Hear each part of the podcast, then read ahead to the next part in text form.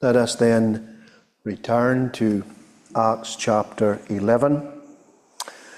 And I really want to look at the verses that we have here from verse 1 to verse 18, where basically we have uh, the Apostle Peter giving account of what we looked at last Lord's Day evening. The title I want to give to uh, the meditation this evening is Good News Travels Fast. Good News travels fast. This truly was a pivotal t- event in the life of the church. It happened about 10 years after Pentecost. We know that uh, Scripture is very economical with words. It's not verbose. It does not give us great deal of details about things without a reason. And the very fact that this, what we find in chapter 11, verses 1 to 18, was broadly covered in the previous chapter, would indicate that this is something important. It certainly was important for the early church, for the mother church in Jerusalem.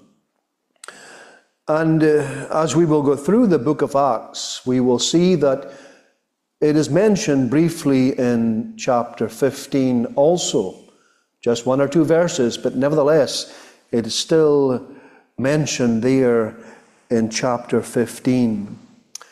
And the subject matter that is really brought before us here uh, doesn't seem to go away. It is or it has been dealt with here, as we shall see, but it does resurface, and it resurfaces primarily in the ministry of Saul, who was to become the Apostle Paul. So we are looking here at a very important time in the Christian church because this occasion here is when the gospel was finally brought to the Gentiles. And what Cornelius and his family and friends experienced was very similar to what the apostles and the disciples experienced at Pentecost. And that had to be so uh, because the Gentiles were to realize that there was only one church, and so indeed were the Jews. They were to realize that there was only one church, and the distinction between Jew and Gentile had firmly been erased. The wall had been broken down under the gospel of the Lord Jesus Christ. And therefore, we are looking at a notable event of historical proportion in the life of the Christian church. We want to draw one or two lessons. I trust they are fresh lessons from this portion of Scripture that we're concentrating upon, verses 1 to 18 of Uh, Acts chapter 11. What's the first lesson we can draw for our edification tonight then? Well, surely the first lesson is opposition to the work of God can come from inside the church at times. Opposition to the work of God, opposition to the work of the Holy Spirit can come from inside the church at times. Surely this is what is at least drawn out for us here for our edification. If we remember Stephen's defense, did he not say something like, You have always resisted the Holy Spirit? And in some sense, this is what was happening here. Not exactly the same, we acknowledge, because we're told here in verse 2 And when Peter was come up to Jerusalem, they that were of the circumcision contended with him. Now, who were they of the circumcision? Well, they were primarily Jews who had received Christ as Lord and Saviour. Now, there's no evidence that they were false brethren. The likelihood was that they really had a serious issue that they wanted to air and to, to be dealt with. Because we're told Peter was come up to Jerusalem, they that were of the circumcision contended with them, because they had heard that the Gentiles had also received the word of God. Now, for Jew and Gentile to sit down and to have fellowship one with another, to eat and to drink was an anathema to the Jews.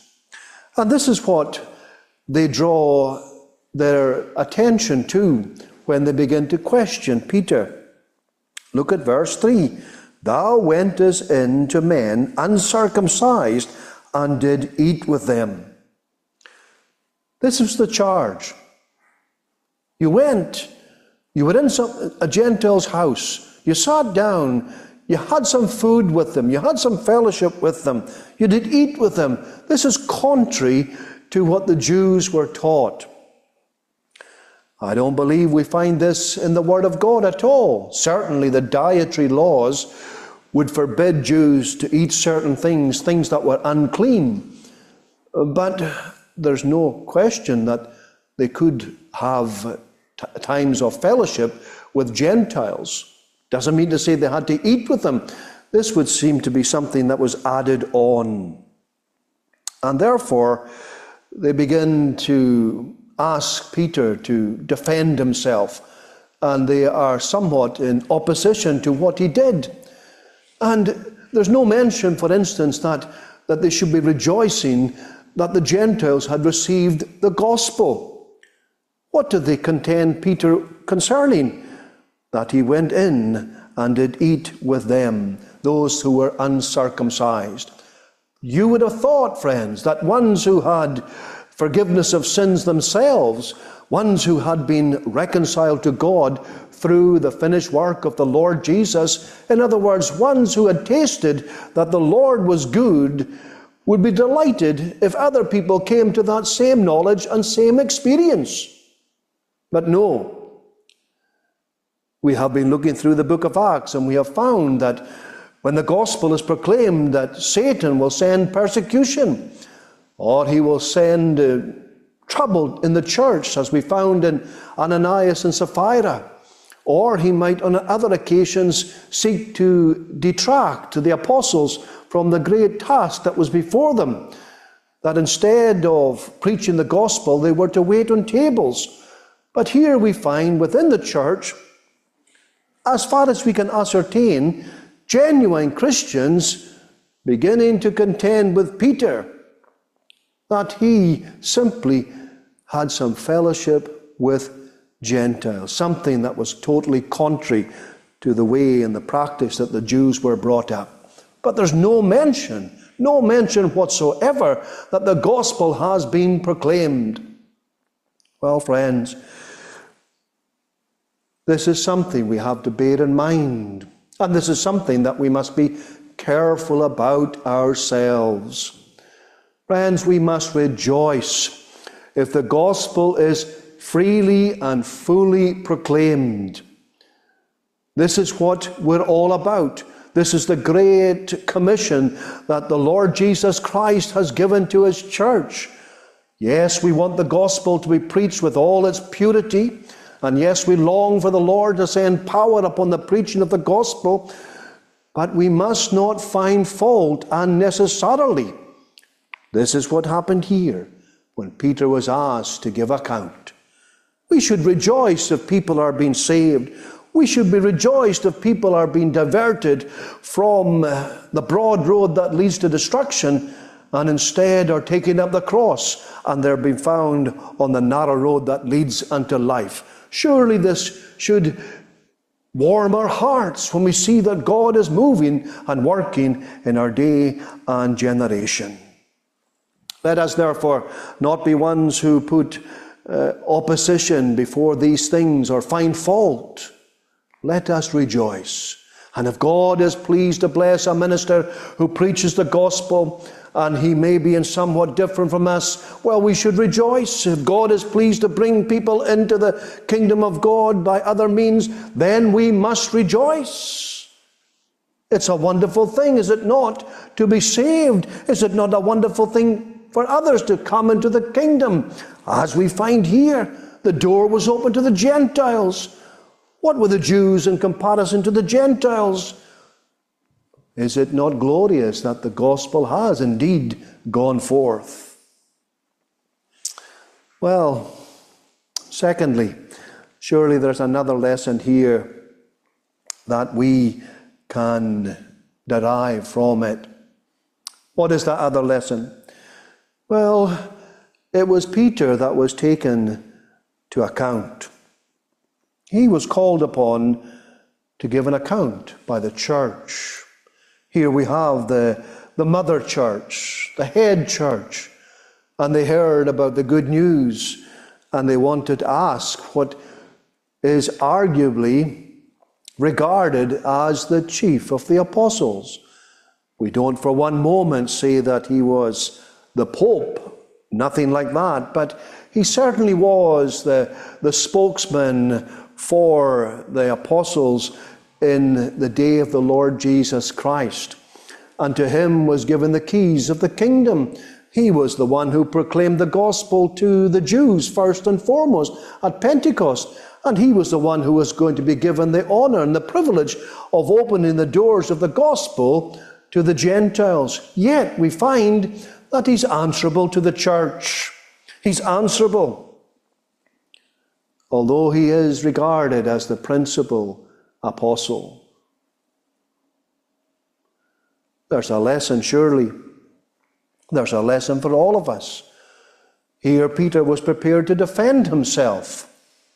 And indeed, he, in his, what we find in this narrative here, there was four things that that God did to convince him that what he was about to undertake was truly of God.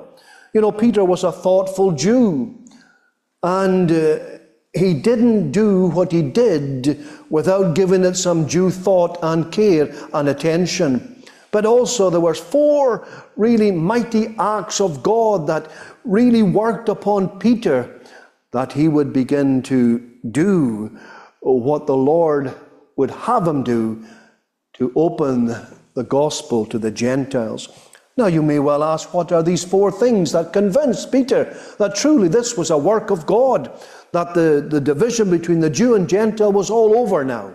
That's, that was the meaning of that, that sheet coming down with various things on it. Peter was being told there that the Gentiles are no longer to be regarded as unclean well, the four things that God used to open Peter's mind and to make him obedient to the vision was first of all, he had a vision. Peter had this vision. He, we know that he was in a trance, he was waiting for food to be prepared for him. And then suddenly he had this vision without warning. And here God was beginning to speak to Peter Peter had to turn his back upon all his background and all his baggage that he had carried forward from his Judaism days as he was now the apostle to the, who was going to preach the, the gospel to the Gentiles. And God used a vision for him. But God also gave him a command. He had this vision, and what happens then? As he's having this vision, what do we find in the narrative? Three people had come from Cornelius. Three people had come and found out where Peter was staying. And God gave the command you are to go with these men. I have sent them. Something that Peter wouldn't ordinarily do. But God had commanded him, and therefore he was going to be obedient to the living God. Something else there was this preparation. We've already looked at the, at the vision that Peter received, but God was working at both ends. He was working with Peter, and he was also working with Cornelius. And we know that Cornelius had a vision. And therefore, God was preparing both of these individuals that ultimately they would meet, and Peter would preach to them with the wonderful result that followed. But this was God working in the hearts and in the lives of Peter in all his circumstances, and also in the circumstances and in the life of Cornelius. And of course, then God verified everything by his wonderful action. Peter there preaching in the middle of his discourse, in the middle of the time when he's beginning to press upon them the claims of the Lord Jesus Christ, when he's beginning to teach and to preach about the person and the work of the Lord Jesus, what happens? God sends the Holy Spirit upon the Gentiles. They're heeding these wonderful things, and what happens? Their hearts are opened and they believe the gospel. And more than that, they experience the extraordinary outpouring of the Spirit whereby they're enabled to speak in tongues, in languages that they did not know before. And this was God again confirming that what was happening was actually the hand of God. And as one commentator said, when the people here that we're looking at in chapter 11, when they heard Peter's explanation, what happened? When they heard these things, they held their peace and glorified God. And one commentator said, Their criticism ceased, their worship began. Peter was able to give a reason for the hope that was in him. In other words, Peter was able to give reasons for the actions that he had carried out. He didn't do it of his own back, he had these reasons. He was able to recall the vision, he was able to tell them about the great command that God had given to him. He was able to tell about the preparation that not only had God performed on him, but on Cornelius. And he was also able to tell about the action, about the result that as a result of preaching the gospel, the Holy Spirit came. And who then could stop? These people had to be baptized.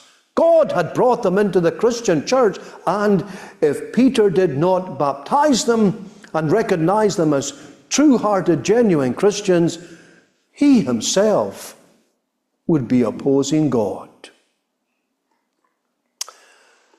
What is the lesson? Well, there's a couple of lessons we can learn from this, friends. Peter had to give an account. He had to be able to state why he did what he did. It's true for every Christian.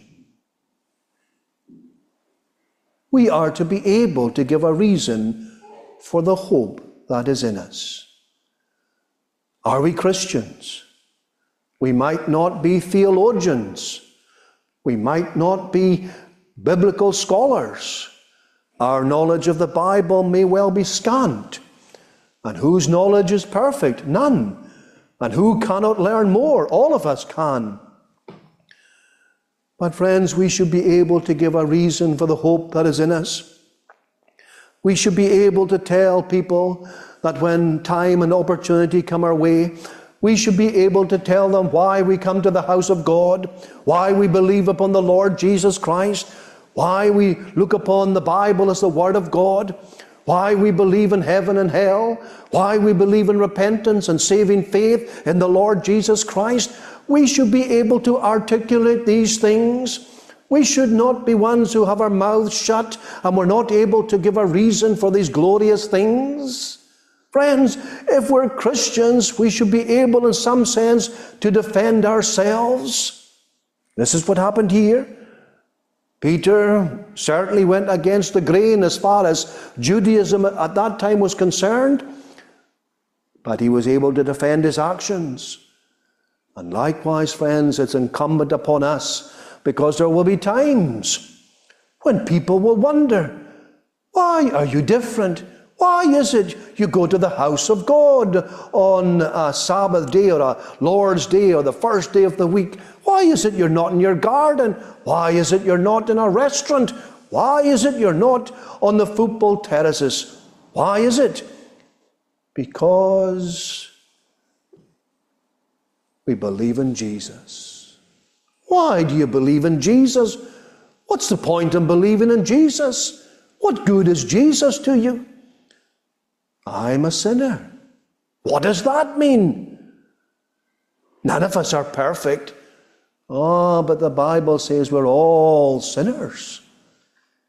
And although sin might be a light matter to many people, even to people within the church, sin is no light matter. Sin is offensive to God. And God is an infinite person. And we could use maybe language like this even the slightest sin, as we might judge it, even the slightest sin against an infinite person is a terrible crime. And that's why we need the Savior. And can we not articulate things like this to people who will ask us? Because we will get opportunities. That's what Peter's talking about later on in 1 Peter chapter 3. When people ask, you are to give a reason. Here's what happened to Peter. The, people of the circumcision, the Jews, contended with him. And Peter was able to give a reason for all that he undertook. But surely, when we would consider Peter giving account, surely it reminds us, friends, that one day we'll all give an account. It may well be that we might not be able to articulate why we are Christians. It may well be that we fail and stumble. That may well happen. It's not the most easiest of things for some people to articulate and to say the reason for the hope that is in them. But one day we'll all stand before God. Peter, arguably the leader of the church, he had to give an account to the church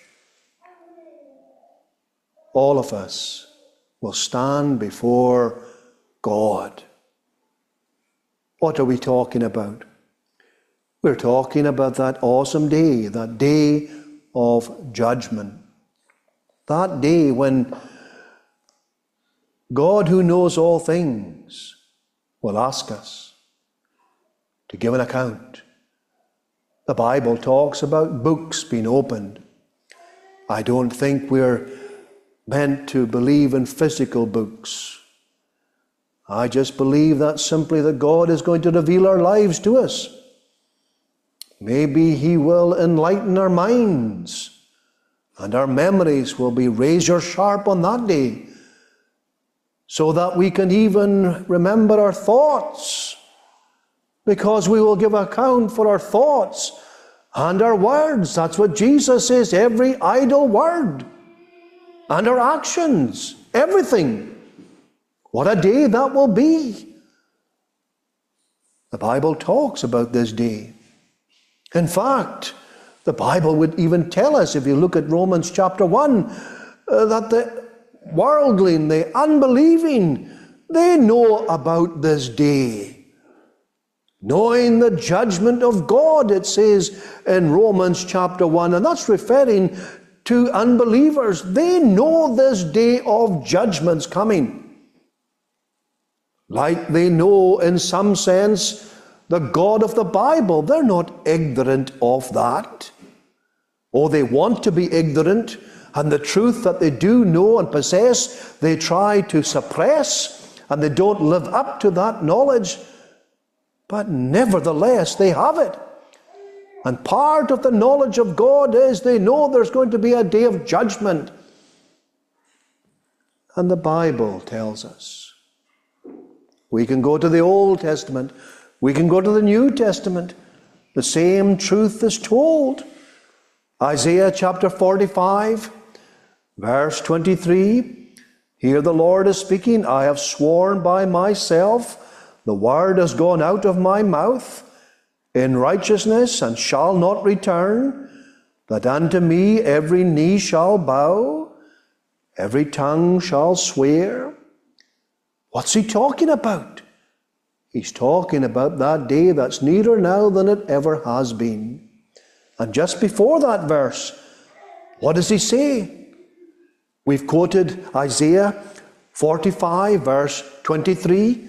Well, Isaiah 45, verse 22, what does it say? Look unto me and be ye saved, all the ends of the earth, for I am God and there is none else. And he's saying that, friends, in the light of the fact that the all of the earth, every one that's ever lived, will stand before him. Paul again in Romans chapter 14, verses 10 and following, what does he say? What does he say about this day? For we shall all stand before the judgment seat of Christ. For it is written, as I live, saith the Lord, every knee shall bow to me, and every tongue shall confess to God. So then, every one of us shall give account of himself to God. Peter had to give an account. He wasn't above the church, he had to give an account you'll have to give an account. The minister will have to give an account.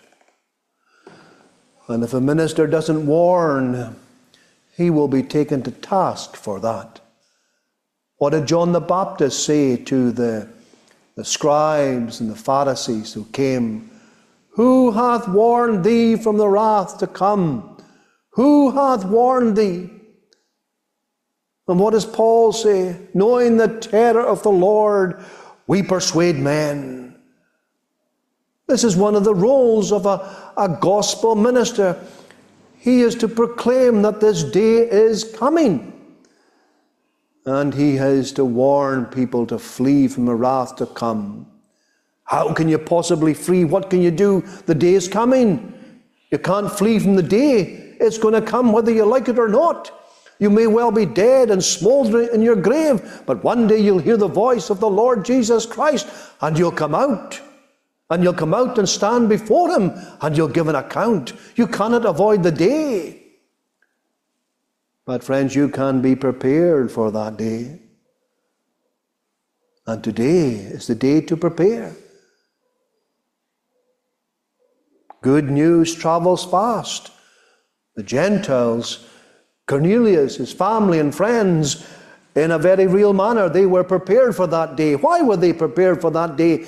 They were prepared for that day because they heard the gospel and they believed upon the Lord Jesus Christ. You know, they had heard about the gospel before, or I should more accurately say, they had heard about Jesus Christ before. They had heard about what he had done. But when Peter brought them up to date and revealed the full life and purpose and work of the Lord Jesus Christ, when he told them about his person and his work, about his life, about his death, about his resurrection, about his, his exaltation, about his intercession, and about his coming again at the end of the world, then they believed upon him and they received him as Lord and Savior. And what happened? Their sins were forgiven, and they received the gift of the Holy Spirit to affirm that truly a great work of grace had begun in them, and that their sins had been washed away. And they were, in some sense, ready for that day because there is, there is therefore now no condemnation for those who are in Christ Jesus. No condemnation. What a blessing. What a blessing is yours tonight, Christian. No condemnation. Yes, you'll stand before Christ. And maybe your works will be burnt up. Paul speaks about this in 1 Corinthians chapter 3, I do believe. And many people who have been working for the Lord as Christians, they'll find that their works were not acceptable and they shall be burnt up, but they themselves shall be saved. Because there's no condemnation for those who are in Christ Jesus. And we are to build upon the foundation of Christ. And our work is to be in accordance with His will. That that is to build with gold and silver and stone, not with hay and stubble. But regardless, we'll all stand before King Jesus. As indeed Peter did here, to give an account. Well, maybe the last thing we want to notice here is the importance and the necessity of repentance. We have here in verse 18, part of which we have already quoted. When they heard these things, that is the circumcision, they held their peace and glorified God, saying something wonderful. Then hath God also to the Gentiles granted repentance unto life. The Jews had received it, those of the circumcision, they had received this wonderful gift, this gift that Jesus Christ has purchased for his people by all that he undertook when he came down to this world. Part of his reward was that he purchased gifts, and one of that gifts is repentance, and that's what he gives to his people. You know, friends, what does the gospel tell us? The gospel tells us that we are to repent and believe the gospel. God commands all men everywhere to repent. That's what Paul said to the Athenians as he was proclaiming the gospel to them. Gentiles, all men, uh, God commands all men everywhere to repent. Now, we cannot do this. No man can do it. Yet every man is required to do it. We have a problem then. There's something overwhelming here. God commands that we repent, but we cannot repent. We don't have the desire, we don't have the inclination, we don't have the power, we don't have the will. What a problem we've got. And many people face this confrontation, and what do they do? They say to themselves, Well, if I have to repent, but I cannot do it, then I wash my hands off it. That's what they say. And they'll say, if it'll happen, it will happen, and that's it.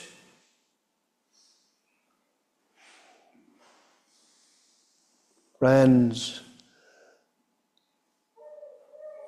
God commands all men everywhere to repent.